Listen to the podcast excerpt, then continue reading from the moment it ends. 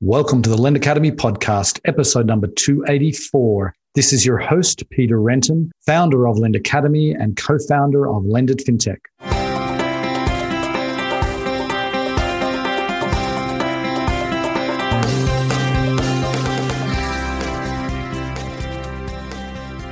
Today's episode is sponsored by Lendit FinTech USA, the world's largest fintech event dedicated to lending and digital banking. Lendit's flagship event is happening online this year on April 27 to 29, with the possibility of an exclusive VIP in person component. The verdict is in on Lendit's 2020 event that was held online, with many people saying it was the best virtual event they had ever attended. Lendit is setting the bar even higher in 2021. So join the fintech community at Lendit FinTech USA, where you will meet the people who matter, learn from the experts, and get business done. Sign up today at lendit.com/usa. Today on the show, I am delighted to welcome Ram Palaniappan. He is the CEO and founder of Earnin. Now, Earnin is a, is a really interesting company. They've got a unique model that Ram gets into in, in some depth. They basically offer an earned wage access product for people who want to access money that is actually rightfully theirs in many ways, access the money before payday. So they, we talk about the types of uh, the types of people, the types of uh, use cases we have, how that how the model works, and then their very uh, interesting way of generating revenue, which is all based prim- primarily based on tipping, and so that is uh, that that's a really interesting conversation in and of itself. And Ram also uh, gets into what this population really needs and how you know companies like Earnin are really becoming their sort of core financial product. It was a fascinating interview. Hope you enjoy the show. Welcome to the podcast, Ram. Thank you. It's great to be here. Okay, so I like to get these things started by giving the listeners a little bit of context and some background. And you've had uh, you've had quite an interesting career. Why don't you give us uh, some of the highlights uh, of what you've done before Earnin? Sure. So prior to Earnin, I was running another payments company that was also trying to help people who were in the same customer segment. Mm-hmm. So that's helped me a lot with one, like understanding what our customers go through, how difficult their life is, how expensive it is to be poor. It's also given me a really good understanding of how our payment system works and how the banking system works. Mm-hmm. So I think all of those um, have really informed like the work that I do right now. Right. Okay. So then, and did you have? Was there something specific that? Uh, what was the idea that kind of led to the founding of Earnin? So I never really intended. I didn't really like set out to start a company. What happened when I was at my previous company was I noticed that some of my employees were running into overdraft fees and payday loans, mm-hmm. and that didn't make any sense to me because I thought I was paying everybody well. Right. I spoke with one of them. The problem she had was that she needed money the next day couldn't wait till the following Friday. From my point of view, she'd already worked for half of the week. And so we already owed her money for the work that she had done. And I tried to get our payroll system to pay her, um, and I couldn't. so I was like, not bad. I'll just give you the money now. And when ADP finally gets around to doing its stuff, you just pay me back. And so I ended up doing that for a handful of my employees for several years. Mm-hmm. And then I left the company and I moved over here to um, the Bay Area and the people who I was doing this for, they want to know if I'd still do it for them. And I didn't mind doing it. These are people who I'd see in the office every day. And so I continued to do it for them. And initially started off with them sending me messages on Instant Messenger. And at some point, I realized that that was not going to work very efficiently. So I built a really simple web form and then just had them fill out the form whenever they needed money. And then what happened was people who I didn't know try to use that web page. like, right. okay, this is more interesting. Let me see if I can do it for them as well. And what I realized was that when someone has access to their pay when they need it, their life is much simpler. Mm-hmm. They're paying all their bills on time, no more late fees on bills, no more overdraft fees, no more payday loans.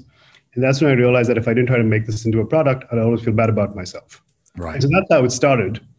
Um, and like clearly the need was not just the people who I knew. There's a lot of people who um, can't wait till payday.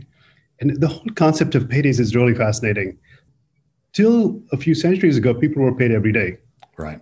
It was during the Industrial Revolution that we moved to where we would pay people either two weeks or on a monthly cycle.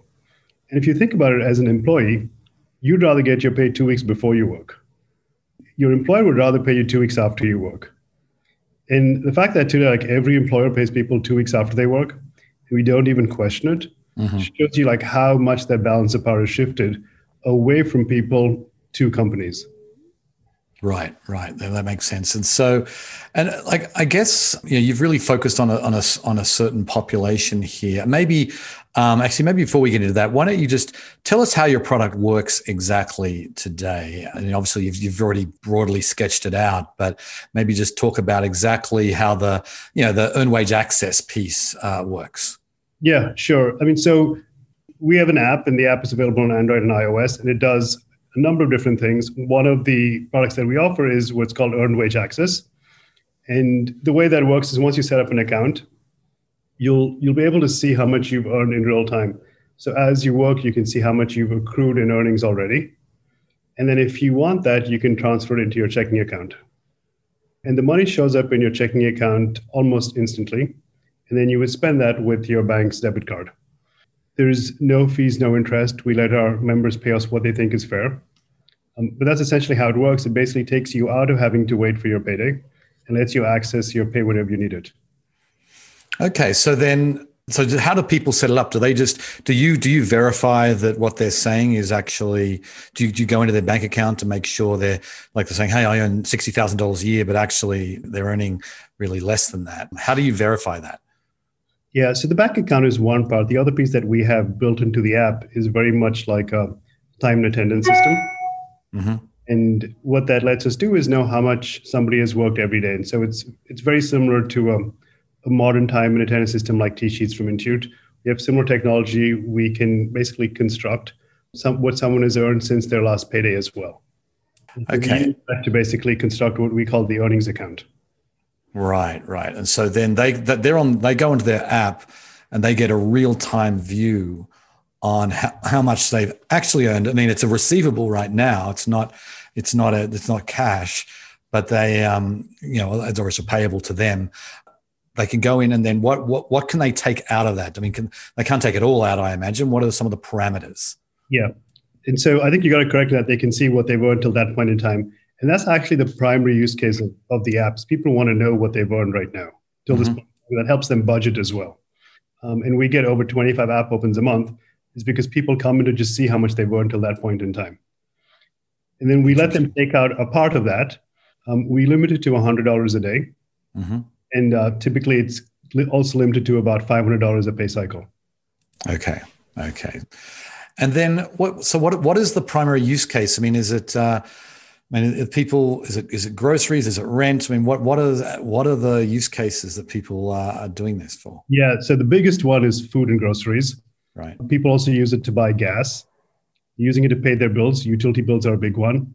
Mm-hmm. Using it for rent, and then to avoid overdraft fees. Right. Right. Okay. And if and as you see that, I mean, how much do you notice that because if you've got if you've got insight into the bank account, you can probably get a pretty good idea. I mean, do you notice overdraft fees going down, payday loan applications going down, that sort of thing? Completely, yes. So you you you see overdraft fees going down. Um, our customers, if they didn't have our app, they would incur about four more overdrafts a month. They also tell us that their late fees have come down. Mm-hmm. Um, they tell us that the late fees have come down by about fifty-five dollars per month, and so they're paying their bills on time. The other really interesting impact that we see is attendance goes up. Right. Uh, and when attendance goes up, your income goes up as well. And so we're seeing that once someone starts using our app, attendance goes up, income goes up, and it goes up by about 8% over six months. That's interesting. It's amazing. And one of the mechanics by which that happens, which I thought is really interesting, is around gas. Mm-hmm. So our members typically buy gas five or ten dollars at a time. Right. They can't afford to lock up fifty dollars in their gas tank. Mm-hmm. Now, if something happens before payday and they can't buy gas, and they would have missed work. Mm-hmm. But now with the app, they can access their previous day's earnings, buy gas, and then go into work, and they don't miss work. Mm-hmm. mm-hmm.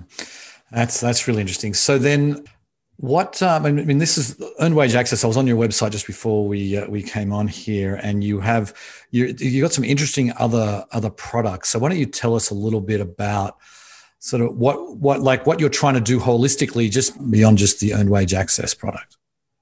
So I, what we're trying to do is build new types of financial products that get people to a better place financially. Mm-hmm. And so earned wage access is one of those, and we're seeing a huge amount of savings um, come from that. We also have a product called Balance Shield, which lets you set up um, alerts on your checking account so that when you're going to run low, you know when you can either pull back on your spend or you can access your earnings to avoid overdraft fees. We have another product, Tip Yourself, that helps you put money aside. Um, and it, you can either put money aside to cover rent, or if you want to plan for something longer, you can set up some kind of goal on on to hit. And we see that about 85% of our members are using that service, actually setting up recurring automatic movements into um, to keep money aside for their for their future. Um, we also have another product called Cashback Rewards. Mm-hmm. This is very similar to Cashback Rewards on a credit card. So if you have a good credit card, you get two percent cashback on your purchases. And so that's like a subsidy on your purchases. Now, the ones who really need the subsidy are my members, and they don't get those credit cards. Right. Um, so what we've done is we've delinked the reward piece from the card piece, and so you can continue to spend with your bank's card. Um, and we have a network of merchants. If you spend at any one of those, they would give you cash back. And the cash back sits in the app, and whenever you want to, you can pull it down into your own account. Interesting. So you're signing up merchants to just provide your population um, with a special deal. I mean, that's that, that's super interesting. I mean, like, how how is this is this fairly new? I mean, how how big is this program? So it's recent in that it's um it's it's I would say like our next generation of products. After the first one that we started off with was the earned wage access, and we have a good a good part of our members actually use that. It's not going to be on every transaction because it's for a certain set of merchants but most of them are enrolled in this and when they go to those merchants and they get the the, the reward back mm-hmm, mm-hmm. Right interesting i remember i went back and uh, and um, watched your your session at, at lendit fintech usa last year and you talked about community and it was a really interesting uh, interesting point that you made and you you gave these great stories about different you know, i think it was a plumber in florida or somewhere where you know they're um, helping each other out of just just members of the Earnin community helping other members out. And I mean, this is this is uh, this is something I think many uh, many fintech companies would love to emulate. I mean, how have you kind of fostered that that sense of community? Yeah, so it starts out with one of our core beliefs, which is, I think like society would be much better if we were all helping each other instead of everyone being isolated and independent. And we're trying to build to that future. And we try to build to that future through our product. Where we have many peer-to-peer interactions. We let our members help each other. We let them send messages to each other. And we're seeing that behavior shift into other areas like what you said with the, the plumber. It, we've seen a lot of this happen, particularly since COVID, where our members are helping each other find government assistance, get on to unemployment, understand what's happening with the stimulus checks. So we're seeing a lot of like people helping each other out. And particularly in the beginning of COVID, we saw people, when people lost their jobs, it was a sudden shock. They were sometimes struggling to find meals. And you could see the community like buying Uber Eats for, for another family. And like there was a lot of this kind of like people helping people happen. And the, the plumber, Richard, his story was also is also really interesting. He had much less work to do during COVID. And one of our other members had a, sink that was flooding was fairly close to where he was, and so he went and helped her. And then she thanked him on one of our um, forums. And then there was another lady from Georgia who said her sink was also clogging, and she was at home with her daughter and her grandson, and wanted to know if there was anybody close to her who could help. And Richard offered to go down to Georgia to help. and so a number of our members pulled together to pay for his gas. He went over to Georgia. He needed to get some parts, and so he had to stay overnight four other Earnin members pulled together to pay for his hotel room. And then he fixed a sink the next day and came back. Right. That is uh, that is a great story, and it really it's it, it's sort of to me it gets to the real heart of, uh, of of fintech and what and what the promise is. I mean, the promise is obviously you know bringing people together who would never have met, they'd never have uh, you know any reason to to know each other, but uh, through the sort of the connection through their phone, most likely. Yeah, it's also I think interesting to like recognize the challenges that come with that because we've never previously in financial services contemplated people helping each other. Right. How every product is defined, whether it's in regulations or otherwise, it's always been institution to individual. Mm-hmm. It doesn't contemplate people interacting with each other and like making a product work because of those peer-to-peer interactions. Right. Like the concept of people helping people is not really. Um, we haven't built products around people helping other people. Right, or regulations for that matter. We haven't really yeah. mm-hmm. imagined a world like that. That's uh, that's super interesting. So then, and maybe I'd, I'd love to get a sense of the the size you guys are at. Like, how many members do you have right now? Yeah, so we have a few million members. We have employees. So they're, all of our members are employees of some company. Mm-hmm. We have employees from about 350,000 different companies. About 100,000 of those companies are um, have less than 25 employees. Right. So we have quite a few small business employees as well who are using the product. Many who work for the government. So think of TSA agents. We have lots of teachers who use it. But lots of people who work in like grocery, retail, call centers. Mm-hmm. There's people who are who are working hard but are bearing the brunt of the pay cycle. Right, right.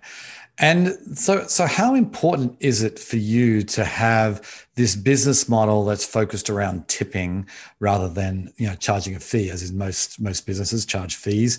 You you know you can sort of you offer you can offer this for free to your to your members. Uh, like, is that is that like a really a core a core piece of, of who you are as a company? Yeah. So I think if you look at financial services, it's always been like all of the control has been very centralized Mm-hmm. Like the bank decides how your products are, and you passively have to accept that. Your employer decides what your pay cycle is. You have to accept that.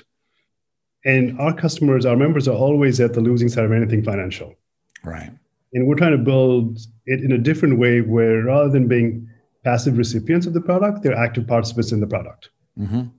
And so that's what we're trying to do. And I mean, if you think of it, like a bank charges $35 for an overdraft fee. That erodes trust. Right.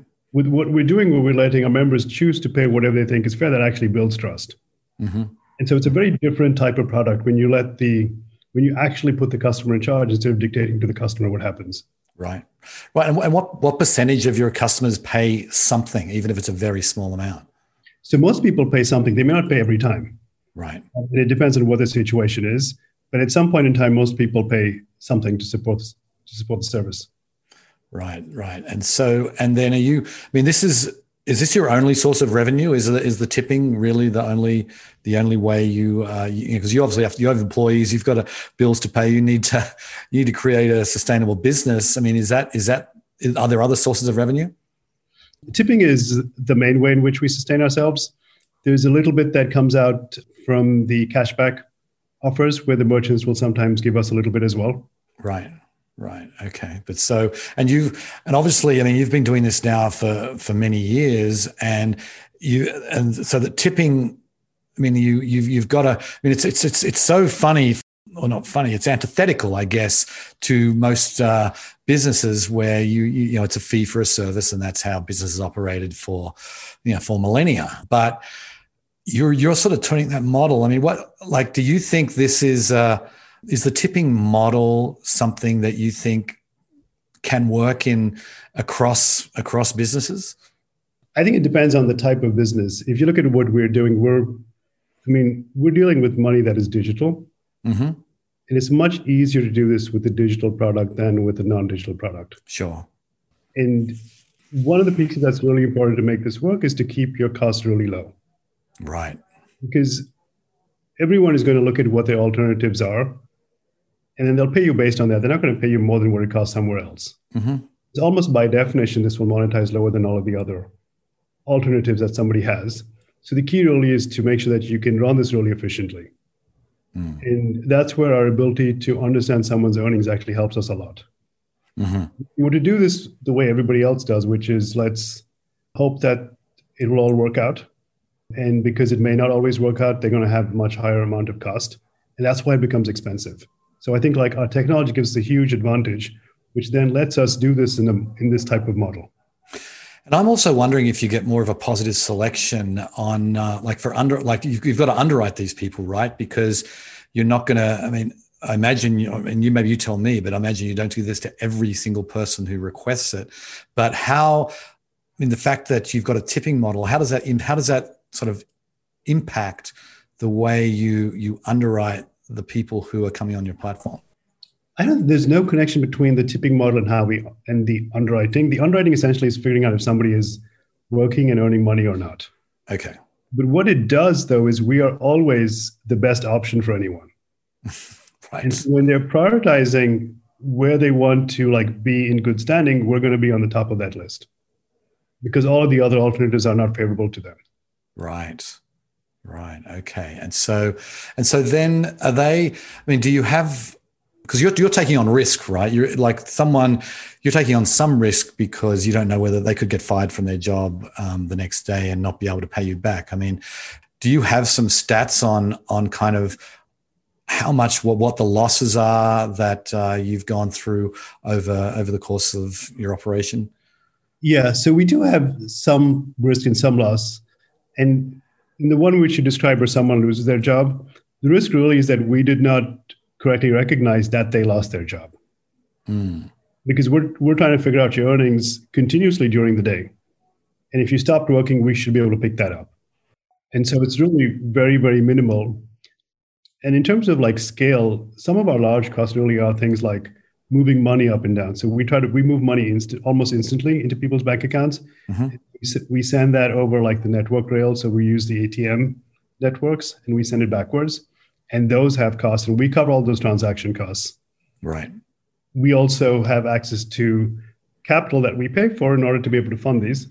Mm-hmm. Um, so we have those costs, and actually, those costs are quite material. And the risk piece while it does exist, it's far lower than what you would expect if you would look at alternatives that our customers would go to.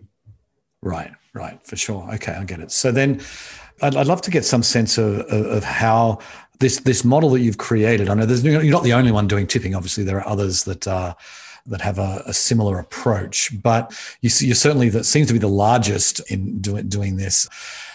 Can you comment on? I, I think the one question I've always had is you know, are you a profitable business? I mean, is this a is this really something that has long term potential as a business model? Yeah, so it's a it's an interesting question. When I was starting this, it was a choice that I had to make: was do I try to structure this as a for profit or a nonprofit? Right. And having like seen what happened in 2008 2009, which was the previous crisis, then where the same customer base needed a lot of help what I found is that, that that was when the nonprofits could not raise money. It was when people needed help the most, was when it was most difficult to raise money. Mm-hmm. And so it's not like the greatest way to help people who are going to be impacted during a downturn. And so to me, the way to make this work was to structure it as a for profit. Right. And I think like what we're seeing is that for many people, we're becoming the default financial app. There's not that many financial apps that you open 25 times a month.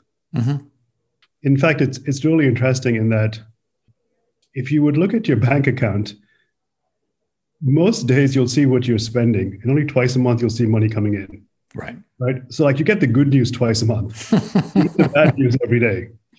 And what we're trying to do is like show you what how much progress you're making every day.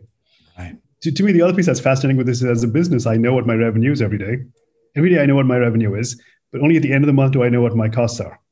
Right. Whereas an individual, I know my costs continuously, and I get my revenue um, at the end of the period. Mm-hmm. It's just interesting how the world is just so different for a business as compared to an individual. But what we're really doing is building what I think is a much better way for people to manage their money. They're budgeting much better. When you're able to synchronize your income and your expenses, your life is much smoother.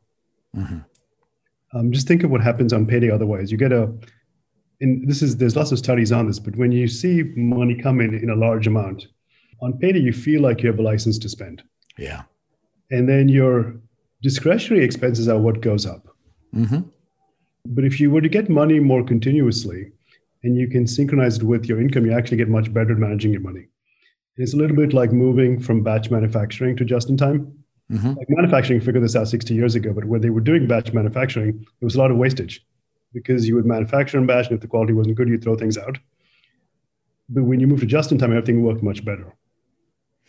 Right, right. So uh, that brings to another another question here because, I mean, I think I, I would love to get your perspective. Is it is it inevitable? Do you think that that the way that people are paid, particularly W two type wage earners, it just feels like to me the the bi week the you know the weekly bi monthly monthly pay cycle whatever it is it's it's an anachronism from when we got paid in cash and when things were manual now it's just all technology and i mean adp could pay every one of their people every day if they so chose it's just it's just a tech it's just a software issue that's actually pretty trivial when, when you when you think about it so is i mean is this what, what's your vision for the future of, of, of, people of wage earners? Will we, you know, in 25 years' time or 20 or 10 years' time, will everyone just get paid whenever they want?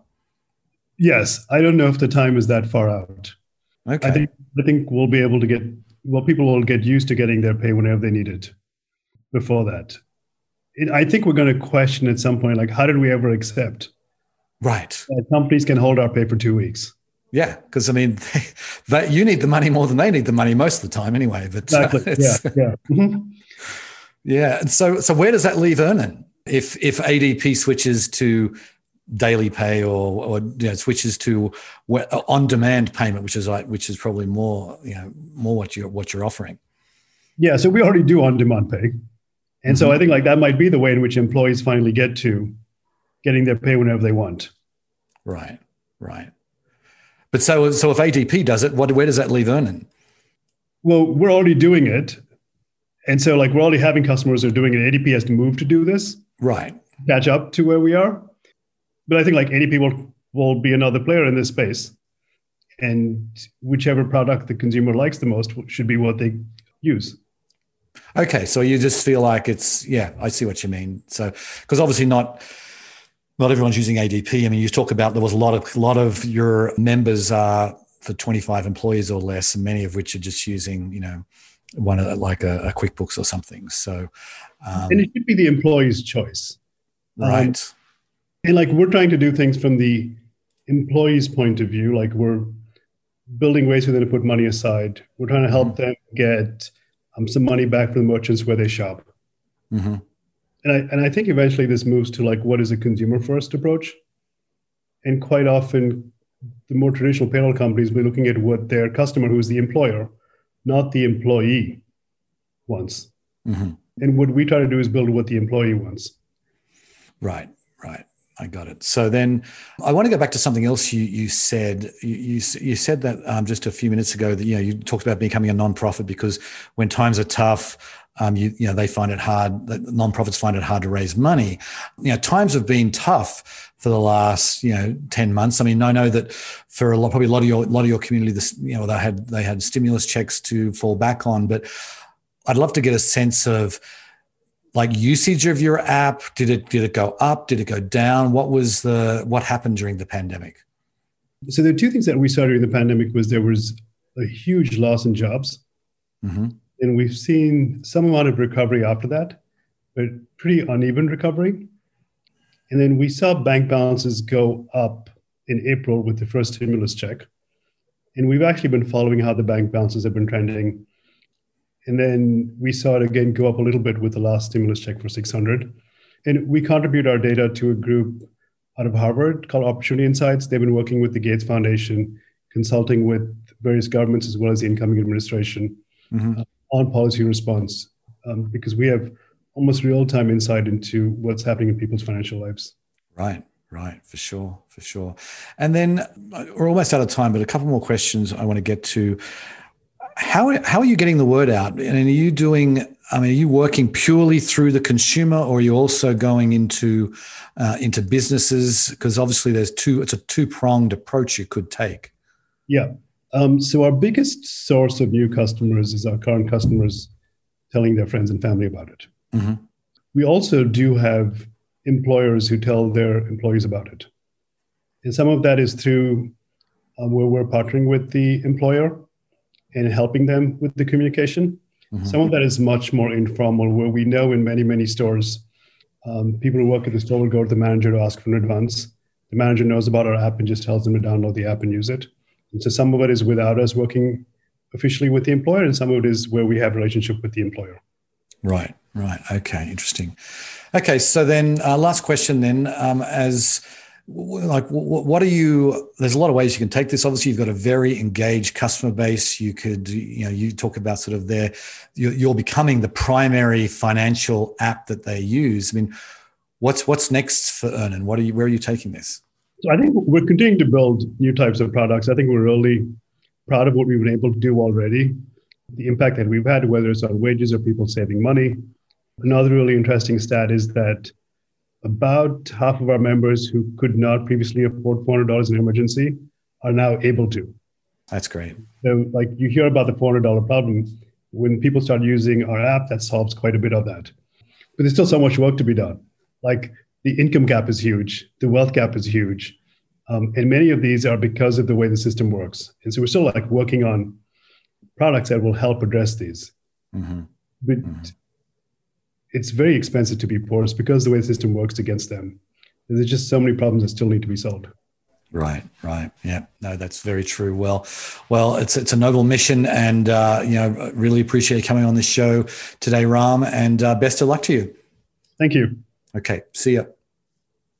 I just want to go back to what Ram said a minute or two ago, which I, I find just really fascinating. That he said around a half of the members that had trouble with a $400 emergency expense now now are okay with that and i think that to me that alone i feel like is a reason to get excited about what uh, what fintech is bringing here i mean we've had he, said something several times and it's a cliche almost that it's expensive to be poor but it's also true that these people pay so many more, so much more in fees. Uh, they, they struggle to to you know to avoid late fees and overdraft fees. And if you provide them with a better product that is, you know, more in tune with their needs, most of these people have money coming in. They're they're responsible people, but they, for whatever reason, the emergency expense, they they find it hard to to avoid these late fees. But if you can have a product like this where the money that is owed to them is is able to be accessed. That's why I'm. It's one of the reasons why I'm so bullish on earned wage access. I think it's a great product because I want to see payday lenders go out of business, the whole industry go out of business, not because of legislation or anything like that, because demand is no longer there, because people are using better products, and that's what I think earned wage access is. Anyway, on that note, I will sign off. I very much appreciate you listening, and I'll catch you next time. Bye. Today's episode was sponsored by Lendit FinTech USA, the world's largest fintech event dedicated to lending and digital banking. Lendit's flagship event is happening online this year on April 27 to 29, with the possibility of an exclusive VIP in person component. The verdict is in on Lendit's 2020 event that was held online, with many people saying it was the best virtual event they had ever attended. Lendit is setting the bar even higher in 2021. So join the fintech community at Lendit FinTech USA, where you will meet the people who matter, learn from the experts, and get business done. Sign up today at lendit.com/usa.